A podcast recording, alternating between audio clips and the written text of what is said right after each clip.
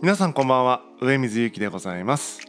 この番組はサイコパスである私がサイコパスならではの切り口で語ることによってサイコパスについての理解を深めるきっかけになることを目的としています。ぜひ最後までお付き合いください。今日は親の遺伝というお話をしたいと思っています。えー、まあまあ全然その遺伝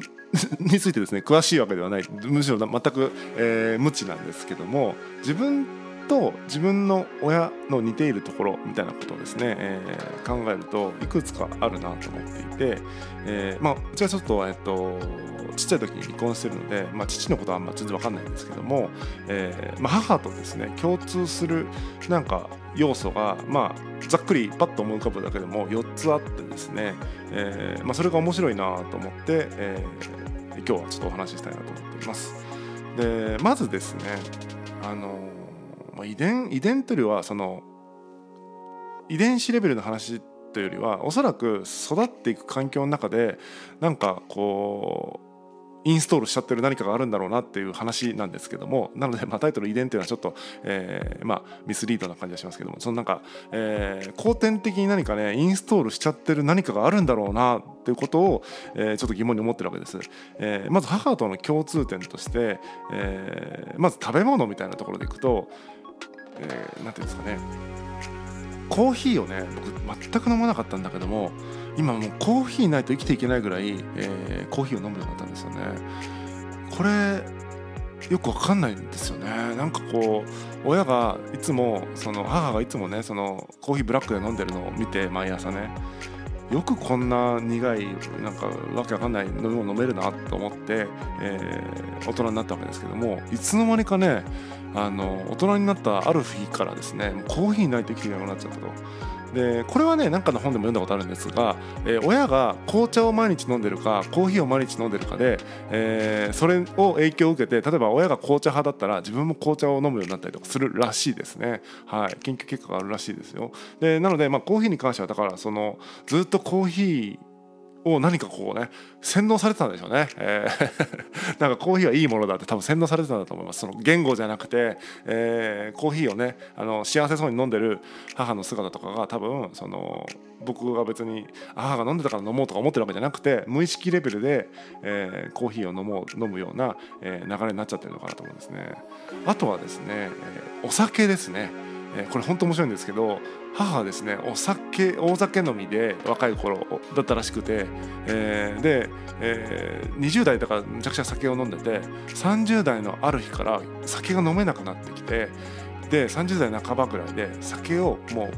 パタッとやめるっていう、え、そんな感じの、えー、なんでしょうね、えー、らしいんですよお酒に関しては。で僕もですね不思議とですね20代むちゃくちゃ酒飲んでたんですけど最近ちょっとなんかその他の回でも言いましたけども飲むとちょっと具合が悪くなっちゃうっていう感じになってでまあパタッとまだ仕事上辞めれてはないですけども仕事でちょっと飲み会とかあるんで辞めれてはないですけどももう辞めてもいいかなっていうぐらい、えー、の気持ちになってると酒を飲み飲みたいという、えー、感じがあんまないっていう感じなんですよね。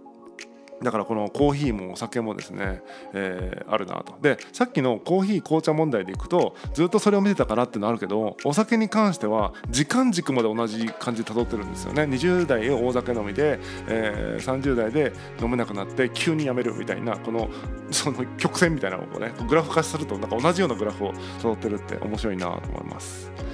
で次行動みたいなところでいくと、えー、人間関係とか、えー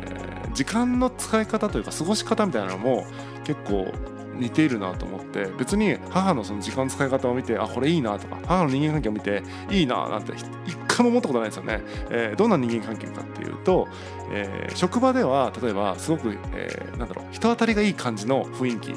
まあ、実際人当たりが良くて、まあ、職場中の人たちは多分結構お母さんのこと知ってて、えーまあ、元気な人だなとか明るい人だなって多分印象を持ってると思うんですね。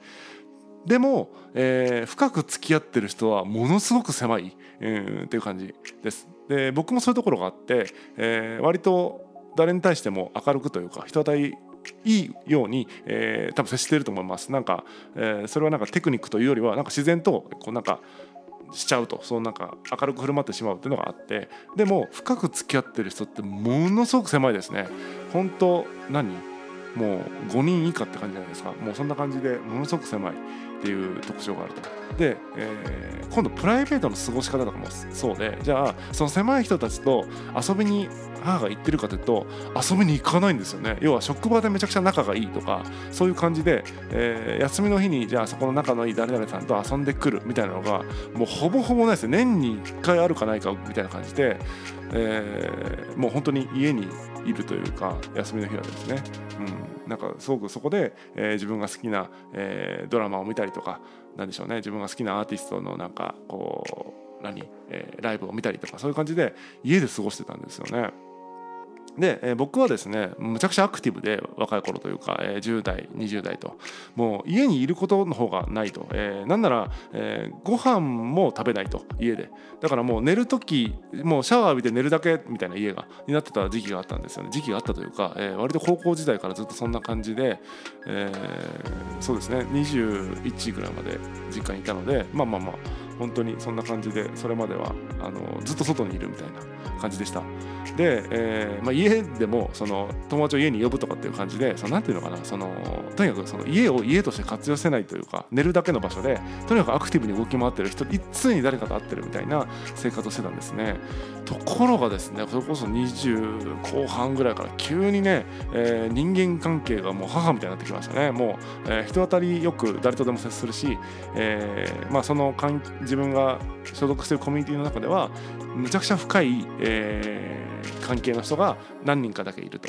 でじゃあプライベートでその人たちと遊ぶかっていうともう節目節目忘年会やりましょうとかなんか分かんないけどその節目で会うぐらいで日常的にあじゃあ今度日曜日なんか映画見に行こうよとか今度日曜日飲みに行こうよみたいなのを一切やらなくなったんですよねやらないんですよもうだからねプライベートはだから僕はもう今家にいるか家にいて本を読んだり、えー、それこそ、あのエッセイを書いたりこうやってラジオを撮ったりとかっていう結構ネクラなことやってるんですね家で。もしくは、えー、一人でねサウナに行くという、えー、それぐらいですよ。本当それ以外やってないんじゃないかと。あまあもちろん散歩もやってるか。散歩もやってます。まあでもどっちにしろネクラですよね、うん、家を出て近所を散歩するかサウナに行くか、えー、ラジオを撮ってるかエッセイを書いてるか本を読んでるか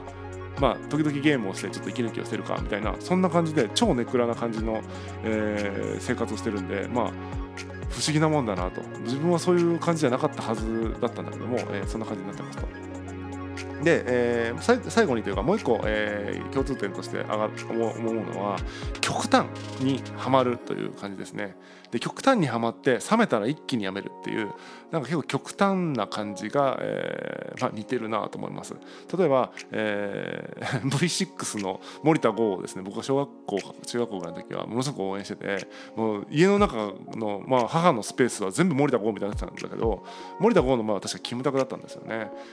うん、みたいな感じでそれがこうトレンドが移り変わっていくともう部屋そのものが変わっていくっていう極端な、えー、木村拓哉どこ行ったんだみたいな、えー、状態になってましたね。であとはそのその中にも、えー、絶対にぶれない極端な一つの、えー、ぶれない愛するものもあるみたいな感じでそれが猫なんですよね。なので今度母のスペースだけじゃなくて家中が猫なんですね。もちろん猫も飼っているし、えー、猫のなんかもうグッズがもう全て猫化されているというところで猫の家にいましたね、はい、そんな感じで、えー、極端なこだわりというか極端に、えー、突き抜けていくという方向があると。で私で言えばその音楽なんかはまさにそんな感じで小6に、まあ、そのバンドというか楽器に出会ってから、えー、もうずっとのめり込んで最近ちょっとねそれがあのー、どうかなって感じになってきてるんですけども、まあ、ちょ音楽を作る意味とか音楽を鳴らす意味みたいなところを考え始めてしまって、えー、考え始めてからずっと考えてたんですけどもそこにちょっと行き詰まってしまって今は休止してるんですが、まあ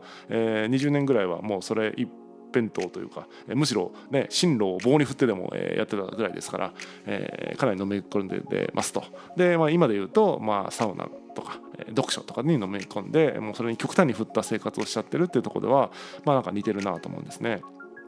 でまあだらだらとその母との共通点みたいなのを、えー、列挙してきたんですけども何が言いたいかというと別に母が本を読んでたわけじゃないし母がサウナに行ってたわけじゃないし、えー、っていうなんだろう。でまあ今度酒をやめてることをいいなと思ってたわけでもないし人付き合いを見ていいなと思ったわけでもないのに気づいたら自分がそうなっちゃってるっていうのを思うとあなんかこの遺伝というか親の影響みたいなのってあるんだろうなとかってことをなんか漠然と思っているんですね、えー、皆さんどうでしょうか？自分の親を見てあこことここめっちゃ似てるな。別にそれあれですよ。あの顔の作りが似てるなかったかって本当その DNA 的な話ではなくて、えー、その行動パターンみたいなところでとかその性格というかねそういったとことかで親とこういうとこ似てるなみたいなのがありますかね？多分ねうん何でしょうね、うん、意外と探そうと思えばなんでこんなとこが似てるんだろうみたいなのがあるんじゃないかなと思うんですよね。うん、なんかちっちゃい頃にその親を見て真似してることとかとはわけが違うというか全く通ってないのにある日突然それがポッと現れてそれが自分のなんかライフスタイルみたいになってるっていうのはなんかね、えー、面白いと同時に気持ち悪いというかなんかちょっとねあるんでこれなんか研究してる人がいるんだったらね、えー、そういうあのなんか根拠みたいなのあるんだったら知りたいなと思ったところでございます。全然あの科学的なありに基づいてないんですけども自分の実体験として、えー、まあ、親のね、えー、とのなんか共通点が突然こう生まれ始め生まれ始めるというか似てきてるなと思うとなんか人間って面白いなと思った次第でございます。えー、自分の、えー、身内のところもね、えー、ぜひなんか想像してみてもらってると面白いかなというふうに思います、えー、本日は以上でございます。またお会いしましょう。さようなら。